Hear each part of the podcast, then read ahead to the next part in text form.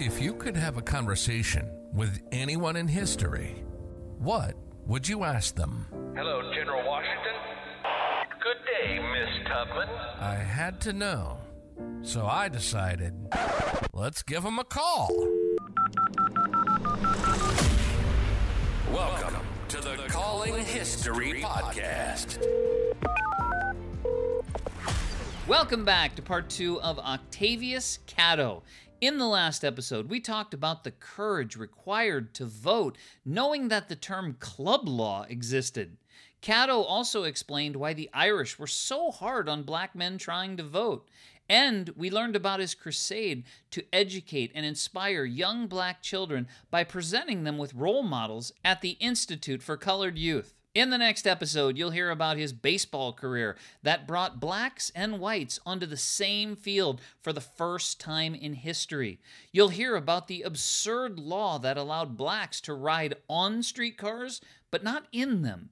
And you'll learn what Catto was really fighting for that was far more important than civil rights. Do you fear that somebody could get crazy and point a gun at you and something terrible could happen? I would more classify it as not necessarily fear, but accepting that this is going to happen to you. Because, I'll give you an example, the previous night, the Democrats, in an attempt to intimidate us from voting, two black men were shot, and one of them died. As a person who's been very visibly promoting voting rights, I know that I'm a potential target.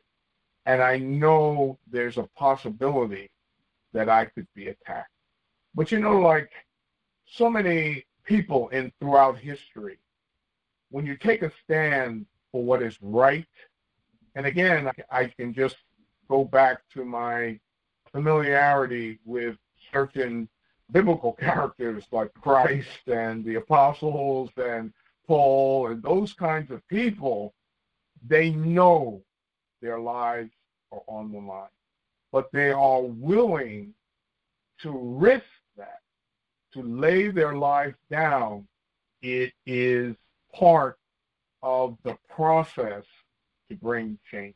That makes a lot of sense, because I guess if you're a true believer in your cause and the only other option is not to take action, and what kind of life is that if you're not doing the thing that you could do just because you're afraid something bad could happen? That's right. You don't want to unreasonably put your life on the line for no good reason or to do it foolishly. But if you are simply doing that which you can do to affect change and that puts you in danger, so be it. I totally understand what you're saying, not doing this, something unnecessary. You're not running around the polling stations with a T-shirt that says, I hate whites or anything like that. No, right? No, you, yeah, yeah, but you just know, just sort of like by definition, just by the natural way that things will go, when you are going against a hateful, oppressive, yeah. racist system that is determined to get its way, it's determined to diffuse the effect of people having voting rights. You just know that something could bad happen to you. Let's talk about something a little bit more positive. And uh, when I say more positive, it's positive for me because I can look at it from a thousand feet and I can see it from a distance, and it just looks like a wonderful thing because you've already gone through the struggle of making this happen. And what I want to talk about is baseball. I understand that you're not just the great teacher and student and activist and loving your fellow man and religious man and all these wonderful things, but you're also a pretty solid athlete. Is that correct? Oh, absolutely. I really, at one point, loved to play cricket. And when this baseball thing began to be more prominent, boy, I loved baseball.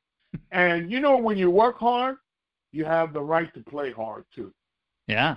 And many in Philadelphia that had education, and I'm talking about whites and blacks, a lot of us, we wanted to enjoy this game that that was so competitive and so fun. So, yeah, I was very interested in baseball. In fact, I became captain of a black baseball team that consisted many, and there are many members from the Institute for Colored Youth that are on that. And I don't shrink back from saying, boy, we became one of the best black baseball teams around. And, you know, to say you're one of the best black baseball teams around, well, that's good.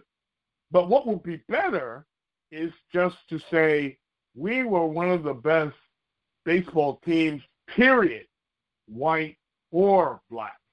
But, boy, it was a struggle in order for us to even get on the same field with a white baseball team because they would typically refuse to do so. Isn't baseball a fair sport? Why does it matter? Well, again, when you have this problem with race, from what I've been able to observe among the white players, because we certainly did make gestures to say, hey, we want to be included, because there was a baseball league in Philadelphia, and we wanted to be part of it, and we felt like we should be part of it. However, when we applied, the response that we got back was that there were too many white baseball players that would see this as an affront to them, that somehow playing against us would be the wrong thing to do because we really weren't on the same level as they were as a human being. And that thought was pretty prominent in the city, but that did change in the fall of eighteen sixty-nine, because then there was a white baseball team. And I'm telling you, this was a baseball team that historically had taken leadership in the sport and was regarded as absolutely the best white baseball team around, and they were called the Olympics. But they did eventually agree to play against us. So you did play the and Olympics? We, oh, yes. We did. We did play the Olympics. We weren't please, victorious. Please tell me you won. We were not victorious. Now, I don't have any excuses. However, I do have an explanation.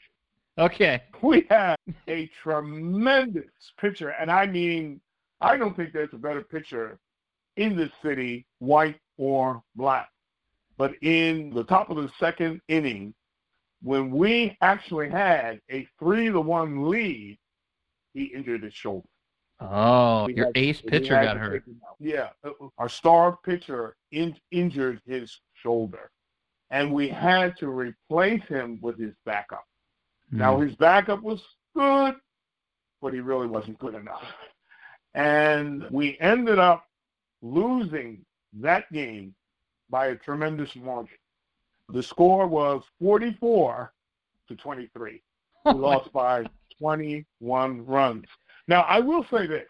Before the game started, we had determined that we were not going to dispute calls. You see the way it worked. There was one umpire, and if there was a call or if there was a dispute between the teams, that one referee would just sort of come in at the end and resolve it. We wanted to create an impression that we were not hostile, hard to get along with people. So before the game, we agreed we're not going to dispute any call. We're just going to let them make whatever call the other side thought was right. We just went along with it.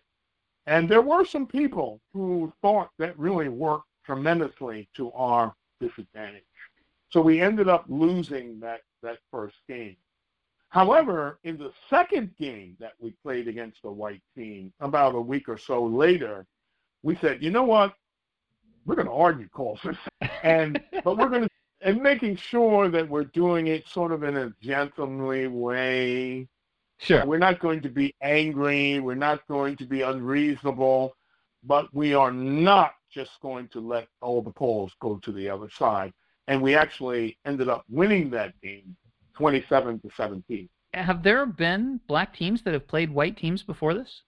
No. This was the first time it happened anywhere in this country. You there, played just, in the first baseball game where a black team played a white team, and that was the first game in yes. history, and you played in that game. Yes, yes, and I happened to be the leader of the team. I was regarded as being fairly skillful. I played some shortstop, second base, and I was second in the batting order. I did pretty well. I heard that you were the best player on the team. That's what I heard. Well, I'm too humble to, to agree with you. So, but other people might? Is that what you're saying? I'm far too humble. I'm far too humble to agree with you. Uh, as I mentioned, I, if I had to pick out the best player, I would say it was that pitcher because he was basically unhittable. I, I had a high respect, and then he had a high respect for his skill. Yeah, well, it seems like you that you had a nice balance in your life. I mean, you're very athletic and you're involved in everything else. Is that something that came from your dad, just this balance? Sometimes people get lost in one thing and that's all they ever do. And, you know, you've got this nice relationship with your fiancé, it seems like, and you've got the school and the kids and the baseball. Did your dad live like that? No, I think my dad was a lot more focused on his work. And he was a lot more focused on his ministry. In fact, he served many years as the head of Saint Thomas' African Episcopal Church, which was the first black church here in Philadelphia. And in addition to that, he felt it was necessary to get a list of all the African churches and all of the history of those churches. And he really pursued those kinds of things pretty much with his whole heart. Me, I had a little bit more leeway because I think I was exposed to sports and things that he was never exposed to. And so I tended to also want to enjoy playing sports in addition to my academic achievements. Now, I'd like to mention that everyone in Philadelphia was not excited about our baseball team, the Pythians. There were some, uh, an older man by the name of William Still, and, and he's basically regarded as the father of the Underground Railroad.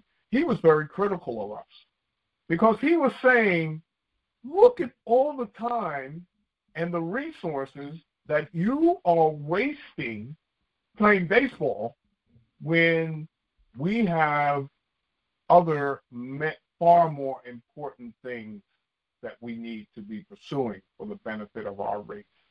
He basically saw it as frivolous entertainment. And I can tell you, I had some agreement with that. And actually, the second game, that the, the game that the Pythians won, that would be my last game. From that time, I gave one hundred percent of my time working to get voting rights for our people.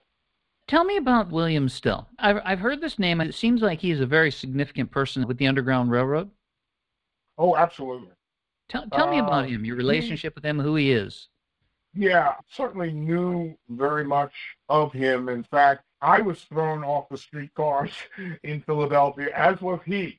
As many other African Americans as well in this city. But actually, he was the last of many children whose parents had at one point been enslaved, but they ran away and they settled in New Jersey. Eventually, he ends up coming to Philadelphia and he ends up working as a clerk for the Pennsylvania Anti-Slavery Society. And his responsibility was to meet with all of the newly escaped people and facilitate a way for them to either go to Canada or to move somewhere else to avoid recapture. And he actually wrote a book called The Underground Railroad, where he chronicled all of his interviews with escaped enslaved people.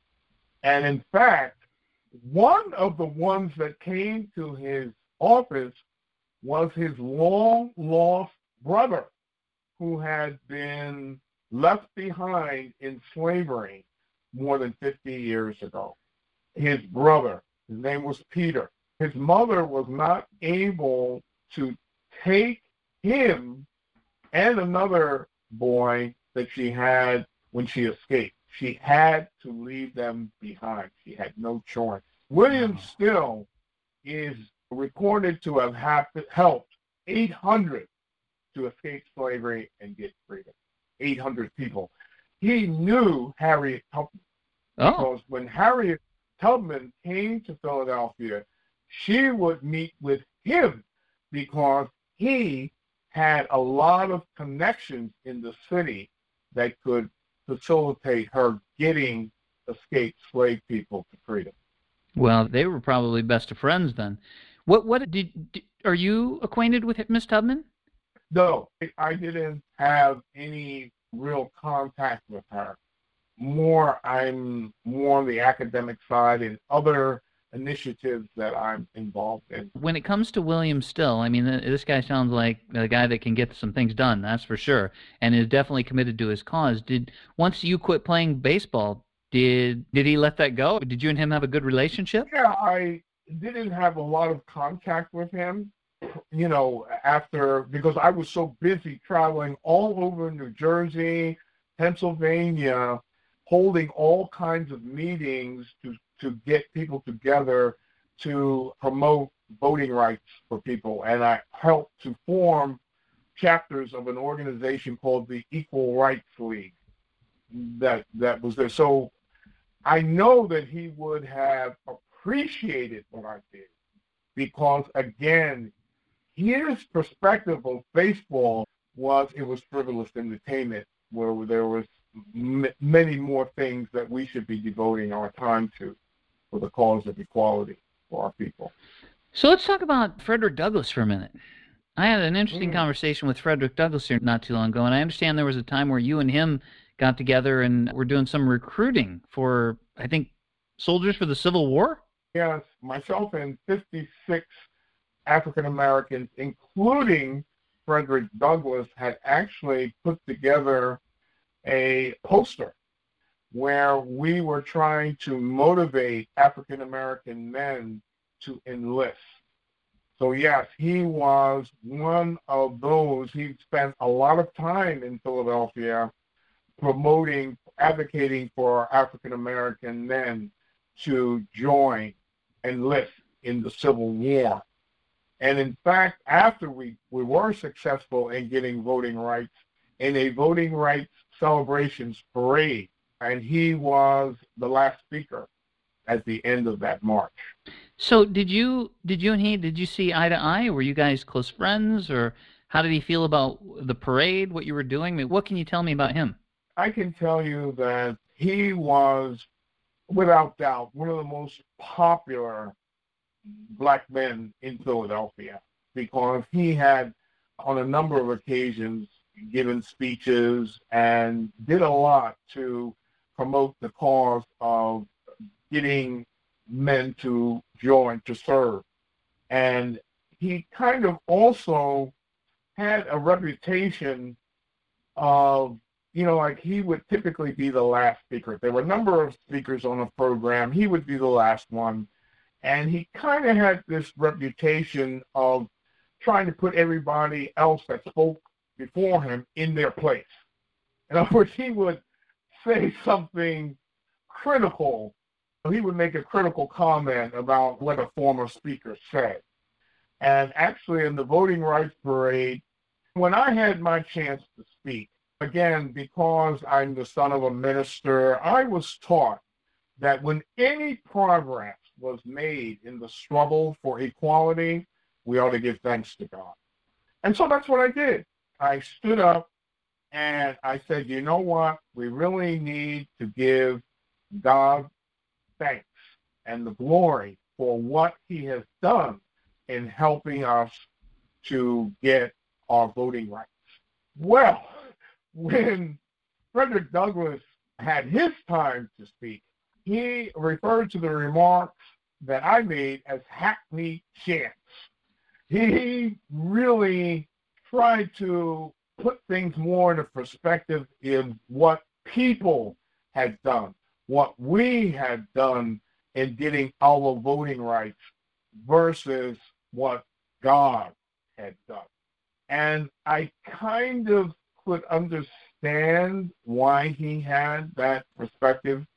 You see, unlike me, Frederick Douglass was enslaved before right. he got his freedom. And he would make it known that the worst slave masters that he ever saw were the ones that would pull out the Bible. And they would talk about God to the slaves. And I think that had a tremendous influence on him and his perspective. I know he was a Christian. I feel that probably his experience seeing people refer to the Bible and refer to God while simultaneously brutalizing people had an impact on him that I didn't have because I was never enslaved. So I understood why maybe he wouldn't put as much emphasis on giving thanks to God than just sort of giving thanks or just appreciating the fact that he had voting rights at the time. Boy, that makes a lot of sense. You had mentioned earlier that slaveholders would take pieces of the Bible and use the pieces that could motivate their slaves to remain slaves. And I know there was even right. a like a an abridged version of the Bible that they would hand out back in that time. Yeah. And he, I could totally see him being affected because the Bible was always used throughout his youth as a tool for evil. That's right. And I think that really, that tendency for people to take the Bible and twist it around for their own ends, people can easily fall into that if you don't read the Bible for yourself. Yeah. If you're just going to believe somebody who says, hey, the Bible says this, therefore this, well, you're in line to be deceived. Better to have the ability to sit down and read it for yourself so you don't have that imposed upon your thinking. You just simply can read it as it was. Now, I'd like to mention that I made another comment at the end of that speech that he didn't agree with when he had his chance. I had mentioned that we really ought to support the Republican candidates. But when he had his chance to speak, he let it be known that he didn't think that we should just go ahead and support the Republican candidates. He more made a comment like, oh, well, that's up to the individual to decide which candidate they would be supporting, whether they would be Republican or Democratic. And I think he probably made that comment not realizing what I had already said to the Republicans right to their face.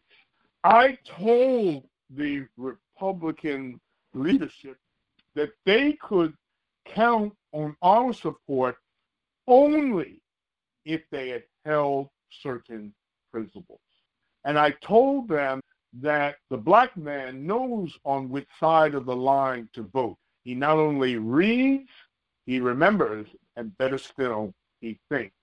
So perhaps Frederick wasn't aware that was my position, but at the time that I made those comments, the Republican candidates were the clear choice for black people to support because they absolutely supported our right to ride on streetcars. They supported the fight to end slavery, and they now were absolutely supporting the initiative to get us our voting rights as well. So how did you leave things with him? Obviously, he is a, a, a well-liked person, a powerful speaker, and had some things to say that made you feel a little uncomfortable. Did you? How did you leave things with him? I left it go. Like I said, I understood where he may have had a different perspective on th- giving thanks to God for getting voting rights because of his experiences as a slave. And I kind of just let that go. Yeah, okay. I didn't see it would be beneficial to challenge him because, as I mentioned, he did have kind of an ego. And I didn't think it would be smart to confront him, certainly not publicly, on some of the statements that were made. Just like the baseball game, you don't have to win every battle to win the war. That's right. Yeah. That's right. Yeah. It's now, a process. Yeah, well, no, I, I can see that totally, and it's it even it's clearer than ever as I'm talking to you. I, I love your approach to this. Can you tell me about the when I had read one time that when you were recruiting some of these black soldiers, and you created yes. some sort of you had a group of volunteers, and yes. then you took them to the government or one of the generals and said that okay, we're ready to fight, and they said no thanks. Is, is that true? Well, here, yeah, the, the story went like this. The Confederates are winning a lot of battles, and they are now right at the door at in Pennsylvania. So that really did motivate the governor of Pennsylvania to really start recruiting black soldiers because they just didn't have enough white soldiers to repel the Confederates. And based on that, and actually even before that, African Americans started to say, hey, if we want freedom and equality for our people, we're going to have to get out there on that battlefield. And we began to train. And I actually became a leader of a group of ninety black men who started to train. And I can tell you, we actually met and gathered at Independence Hall, where we were basically sworn in to the Army. And then we did not have weapons and we didn't have uniforms yet, so but we did start a march down to the city supply place where we would get our guns and those things. And then we boarded a train to go to Harrisburg, where we believed we would be able to enlist. But we were turned away. And we were turned away basically on a technicality. The technicality was that we would have to agree to three years service. And we had no idea of that or anything. And so when we got there, we were sent back to Philadelphia. However, the Secretary of War, Stanton, when right. he heard about that, he was extremely angry. And he ordered the general to accept black volunteers. And that's exactly what happened. However, I never went back to enlist because I felt that my talents would be better served in recruitment because I knew so many young black men. I decided to put my concentration on recruitment. And I would use a that banner that was signed by fifty-six African Americans, including my father and Frederick Douglass. And I said, it's now or never. And if we fail to act, our whole race is going to be doomed. And one of the comments I put on there was to silence the tongue of calumny. To silence the tongue of calumny is basically a lie, a demeaning representation of a person. In other words, African black men were seen as being cowards, as being mm. useless on the battlefield. And I appealed to those young black men that this is what they are saying about you, and you need to prove them wrong. And on the poster that I use to recruit, I make references to places where former slaves rose up and fought against the Confederates. And two of those places were, one was Port Hudson, and the other one was Milliken's Bend. You see, because as the Union Army started to move into areas like South Carolina, they would see that there were enslaved people that were there, and their owners ran away. So when the Union generals came to them, they said, listen, why don't you join the fight to defeat the Confederates? And many of them did, and they were given uniforms, and they were trained, and they were involved in the battles. So the challenge that I had to free black men was, are you less brave than those former slaves who picked up weapons and fought for the end of slavery? Boy, that's super interesting. It, it is a good thing that you didn't go to the battlefield. Throughout history, there are some people that shouldn't have been on the battlefield that should have been doing things like recruiting and organizing and holding the whole thing together. And yeah, right. that's it's amazing. Boy, that general, I can just imagine Stanton finding out from that general that he turned back a bunch of people that are willing to go run into bullets. I mean, how many people do you have yeah. that are willing to run into bullets? You know what I mean? And yeah, to turn those people that's, away, that's crazy. Well, yeah, that's what Secretary of War Stanton thought. And he yeah. said, no, that's insane. You will accept those black men. Because like right. I say, Pennsylvania was really in a desperate situation because the Confederates had won several battles. And yeah. now they're marching up here into Pennsylvania. No more time for foolishness. Right. It's, and it's also reminiscent of what happened in the Revolutionary War. Because initially, George Washington didn't want any black soldiers in the army. But again, as they're starting to lose battles and as they're getting fewer whites who are volunteering to serve, that changed. So history tends to repeat itself, I think. I understand that you've done some speaking. Do you enjoy speaking? And I'm curious if you have a favorite speech or a favorite line that you've said. Well, I do enjoy addressing audiences and promoting. I think one of the speeches I remember was to a group of Christians in Philadelphia, and the issue was a right to ride on the streetcar. And I appealed to their Christianity to say, you know, this is an evil practice, because I'm talking about after the Civil War is over, there are black men in uniform who are denied the right to get on a streetcar and ride it. Why? Because of the color. It was it, it, from the beginning that streetcars started in this city, it was whites only.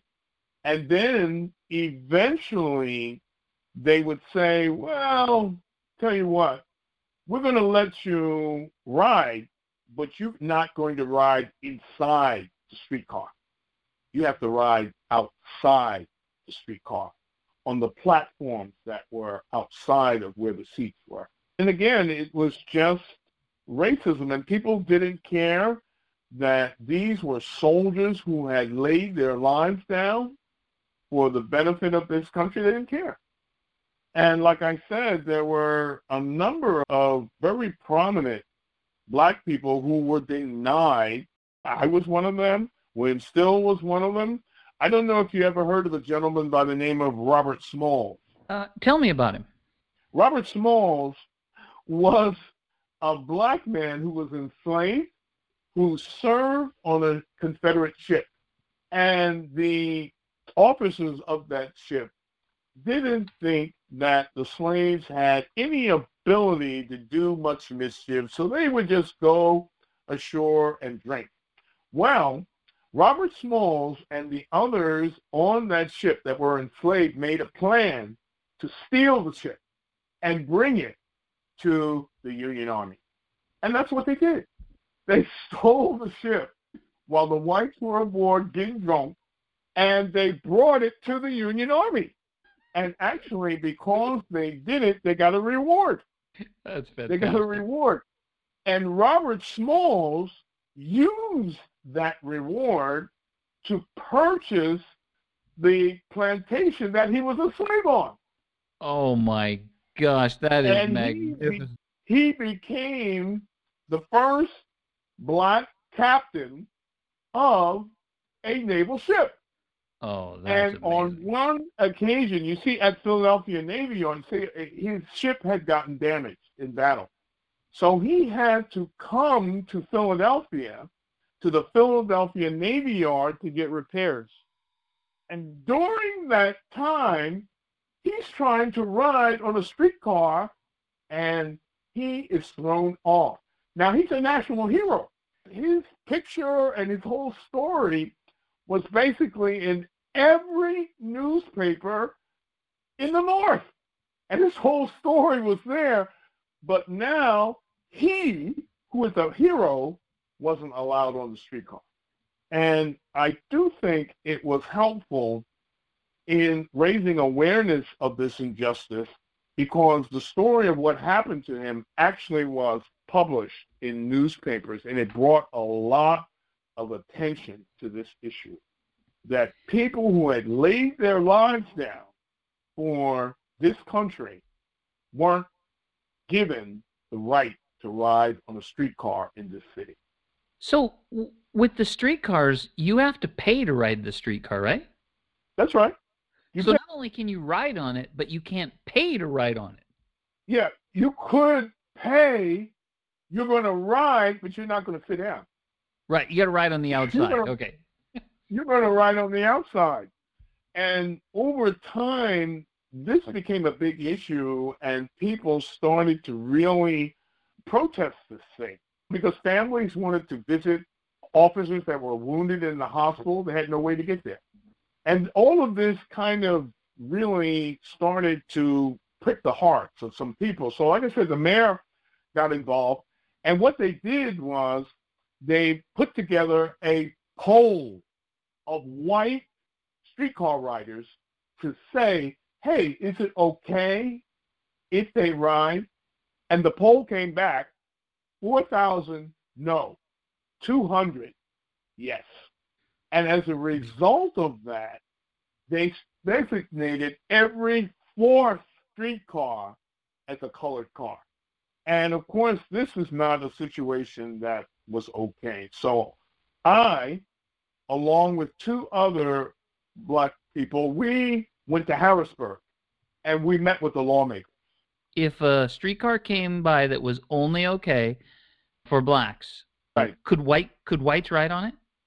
They would. They could, but they probably wouldn't. Okay, all right. All right, keep going. Because Harrisburg. Again, they had already voted that, no, we don't want to ride with black people. Okay. So anyway, we went to Harrisburg, we met with the lawmakers, and we discovered that actually years before, this had been proposed to end the segregation, but it was voted down.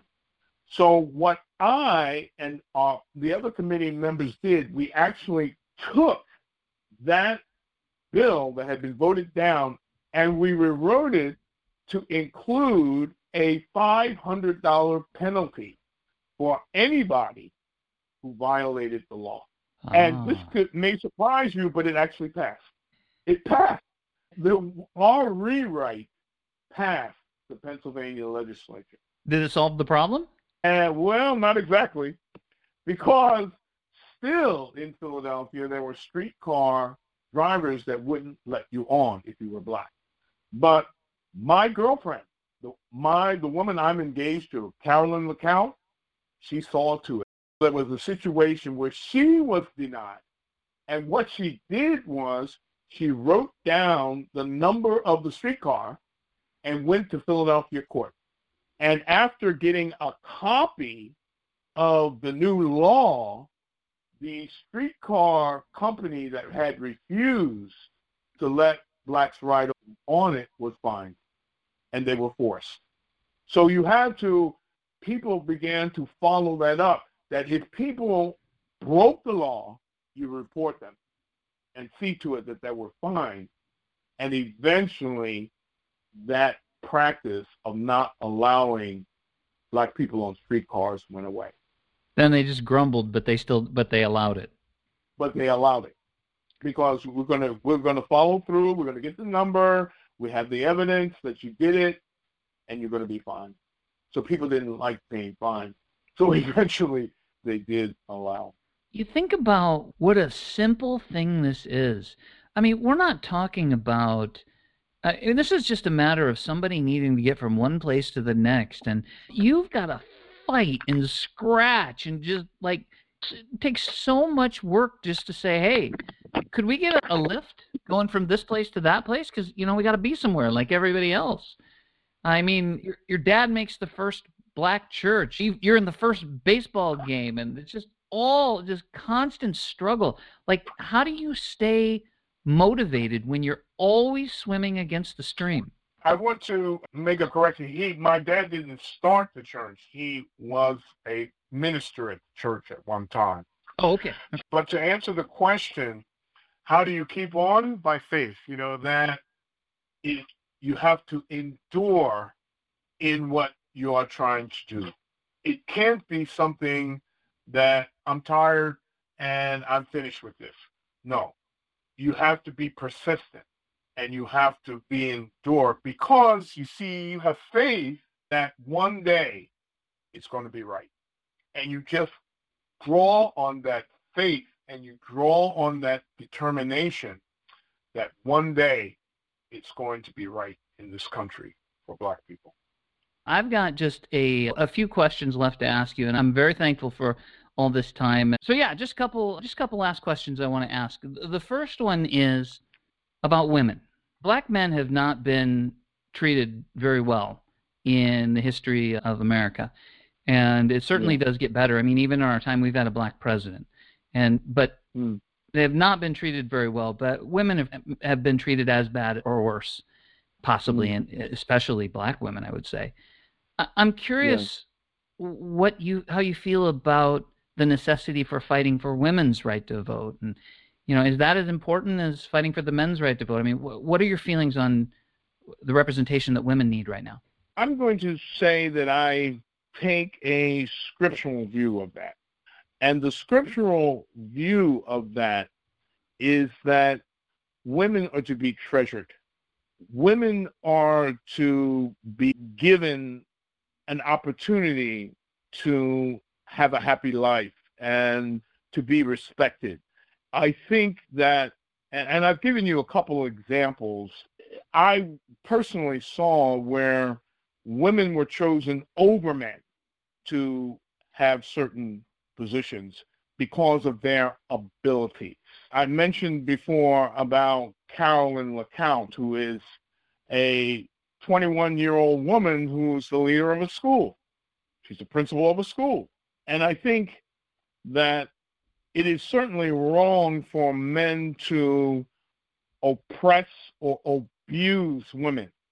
But I also would like to leave room for the idea that women are also to be supportive of men and that they can work together without the idea that you are nothing and I am everything, because both are important. It's like parts of a body. They perform different functions, but they are equally as important. Yeah. And so that's the way I look at women. I'm not looking for them to usurp authority over men. I'm looking for men and women to work together in the way that, that they should work together. That makes sense. Have you ever heard the name Frank Kelly? Frank Kelly? No, I don't I don't know him. I feel like I need to hang up the phone and call your father next. He sounds like such an interesting guy. But was he almost arrested at some point? Oh, yes. That's how we got to Philadelphia. You see, he became increasingly disenchanted as to what was going on in South Carolina. He actually was a minister in a church that allowed free and enslaved as well as white people to all attend the same church. Now, he was granted leadership in that church to hold kind of separate meetings for Africans, for black people, and he would address them, but when he did that, all of the black people had to be in the balcony. None were allowed on the main floor. And he really thought it was very difficult to minister the way he wanted to minister. So he actually became the first black man to be authorized by the Presbyterians to do missionary work in Liberia. Now, my father also liked to write letters of encouragement to black people. And in one of those letters, he encouraged people to keep the fires burning. That letter was intercepted by the authorities. And ah. it was identified as, oh, look at him. He is promoting riots. But it wasn't what he was saying. Fire, in the context that he was making it, was keep your determination. Right, it's a you metaphor. Know, you don't give up on this idea of freedom and equality for all black people. Don't do that. But the authorities took it a different way. It's the exact same thing that whites did with the Bible for slavery. They just took the words and said, oh, look, he said burn the Capitol yeah. down. Yeah, yeah. So then what happened was my father had many friends and connections in Charleston, and they learned that there was now an arrest warrant that had been put out for him. And in addition to that, the Presbyterian Church withdrew their support for my father as well. And he got word that they're coming to arrest you, and they know if he's trying to board that ship for Liberia, he's going to be arrested. Ah. So they flee. We flee to Philadelphia. That's how it happened. And that's what happened because, and we were glad to flee to Philadelphia because Philadelphia was a beacon of hope for black people in those days because there's something like twenty thousand free black people here in the city that were really very well established. I mean, these business owners, they got churches, got black churches. You got all these things. You got a community that supports one another and working together. So they were, you know, we were really excited to be able to come and take refuge in Philadelphia. Gosh, that's interesting. So, so many decisions. One bad decision, you know, a pause where maybe he decided to go a different direction on that. Everything in your life and his life could have changed. I mean, just one decision. Oh, yeah. Oh, yeah. You know, I could be in Liberia right now. That's right. That's what I mean. I could be in Liberia. God knows what you'd be doing in Liberia. Oh, who knows what I'd be doing in Liberia. But you see, I think, and again, you say, okay, well, how come you're not doing this or how come you're doing that? Again, I do believe there's a higher power that orchestrates everything. Hmm. I don't believe it was his intention for me to be in Liberia. I believe, and or my father, I believe that this happened so that we would come to Philadelphia and we would fulfill the destiny that was laid out for us in Philadelphia, not Liberia. It's all got a reason, yeah. Well, last question I want to ask you, and then if you'd like to close with anything, anything you want to share, I'd, I'd love to hear any maybe suggestions you have for future generations, whatever's on your mind. But when you read about your history, because there's definitely some mm. writing about it, when you read about it, you're referred to as an educator, an intellectual, and a civil rights activist. If you could only mm. pick one of those, what do you think you're the most? I would, first of all, like to exchange equal rights for civil rights. That would be the first thing I would want to do. Okay. You see, because civil is merely the laws that get passed. Equal is a state of being. So my preference would always be that I advocated for equal rights and that the civil rights would follow from that, not oh. to look at civil rights as a separate entity to be exalted when you still don't have equality. I got it. The laws follow the equality. Right. Yeah. God, God, not just being satisfied where, oh, this was passed and this amendment was passed and this. No, I understand the progress there, but what has to come through is equality, period. Well, I'm not going to take any more of your time. I know you got a busy day and people running around acting like crazy people because it's election mm. day. And trying to keep one hand on the scale so it stays balanced. Is there anything that you'd like to leave for future generations that might listen to this or anything you'd like to say? Yeah, If I could just touch briefly on my father's experience in that church, where I said there were whites, blacks, and free blacks, and enslaved blacks. And in that church, my father explained to me there was like this hierarchy for Sunday service. The whites, they're sitting in the front of the church. The free blacks sit behind the whites on the first floor. And all of the enslaved blacks, they have to sit on the balcony. And there already was a tension between the free blacks and the enslaved blacks. You see, because some of the free blacks would take heirs, and they would consider themselves to be far better than the enslaved blacks. And in fact, some of the free blacks were slave owners, and the enslaved blacks that were in the balcony would often glare down with looks of hatred on the free blacks, because some of them sort of took heirs. Now, that arrangement in church went on for a while until one Sunday, the whites said, no, all of you go up to the balcony.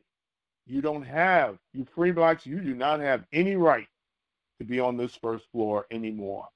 So the free blacks had to go up and join the enslaved blacks, who hated them. And what they would do is they would try and make it difficult for the free blacks to find a place to sit on the second floor. And some of the free blacks had hats. And so when you sat down in the church, you take off the hat. Some of the slaves would spit in the hat of a free black man. Now, I say this to you to bring up the idea of the importance of unity within the black community. Because you see, that particular situation indicated a disunity. And it indicated that within the black community, there was a class system. We're better than you, enslaved ones. And if there's something that I would hope that would happen in the future, is that people in the black community who were starting to excel and were starting to get all kinds of resources, they wouldn't look down on those blacks that didn't have it. And they would be looking to uplift them rather than to just look down on them. Because in the end, the reality is, especially at that time, white people didn't care whether you were free or you were enslaved. You're still inferior. And so that points out a need for unity within the black community, where those that have benefit, they, that have resources, they're looking to uplift others in the community rather than to look down on them. United we stand, divided we fall. That's it.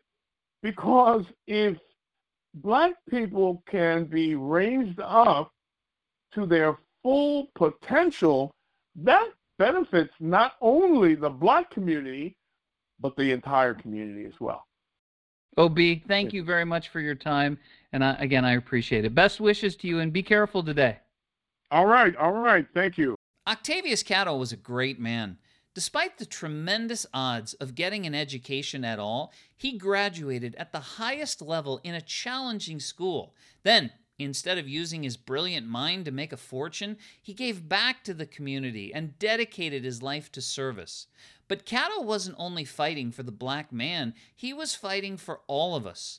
When the war needed soldiers, Catto recruited young black men to fight and die for our country because he understood that we were stronger together regardless of our color, and that we accomplish more by lifting everyone up rather than holding a few down. When he spoke about the baseball game and making the agreement with the team not to argue about any of the calls, I couldn't help but be amazed at how far into the future he could see. Certainly they wanted to win the game. No doubt they were getting unfair treatment by the refs. But despite wanting to win, his desire for that game to have a positive impact on the community was greater. Had they won that first game, who knows? It could have set back interracial competitive sports by fifty years. But by losing, and probably knowing that they could win the next game, it allowed both sides what they needed to move forward. On Catto's gravestone, there is a picture of him and the words, "The Forgotten Hero." But I suspect a title like that might not have bothered him at all, because being remembered wasn't his goal. It probably would have been enough for him to know how much progress has been made towards equality and that others continue to fight for that cause. Thank you for listening, and don't forget that when you subscribe or tell a friend about the Calling History podcast, a chicken somewhere crosses the road without being questioned. I'm Tony Dean, and until next time, I'm History.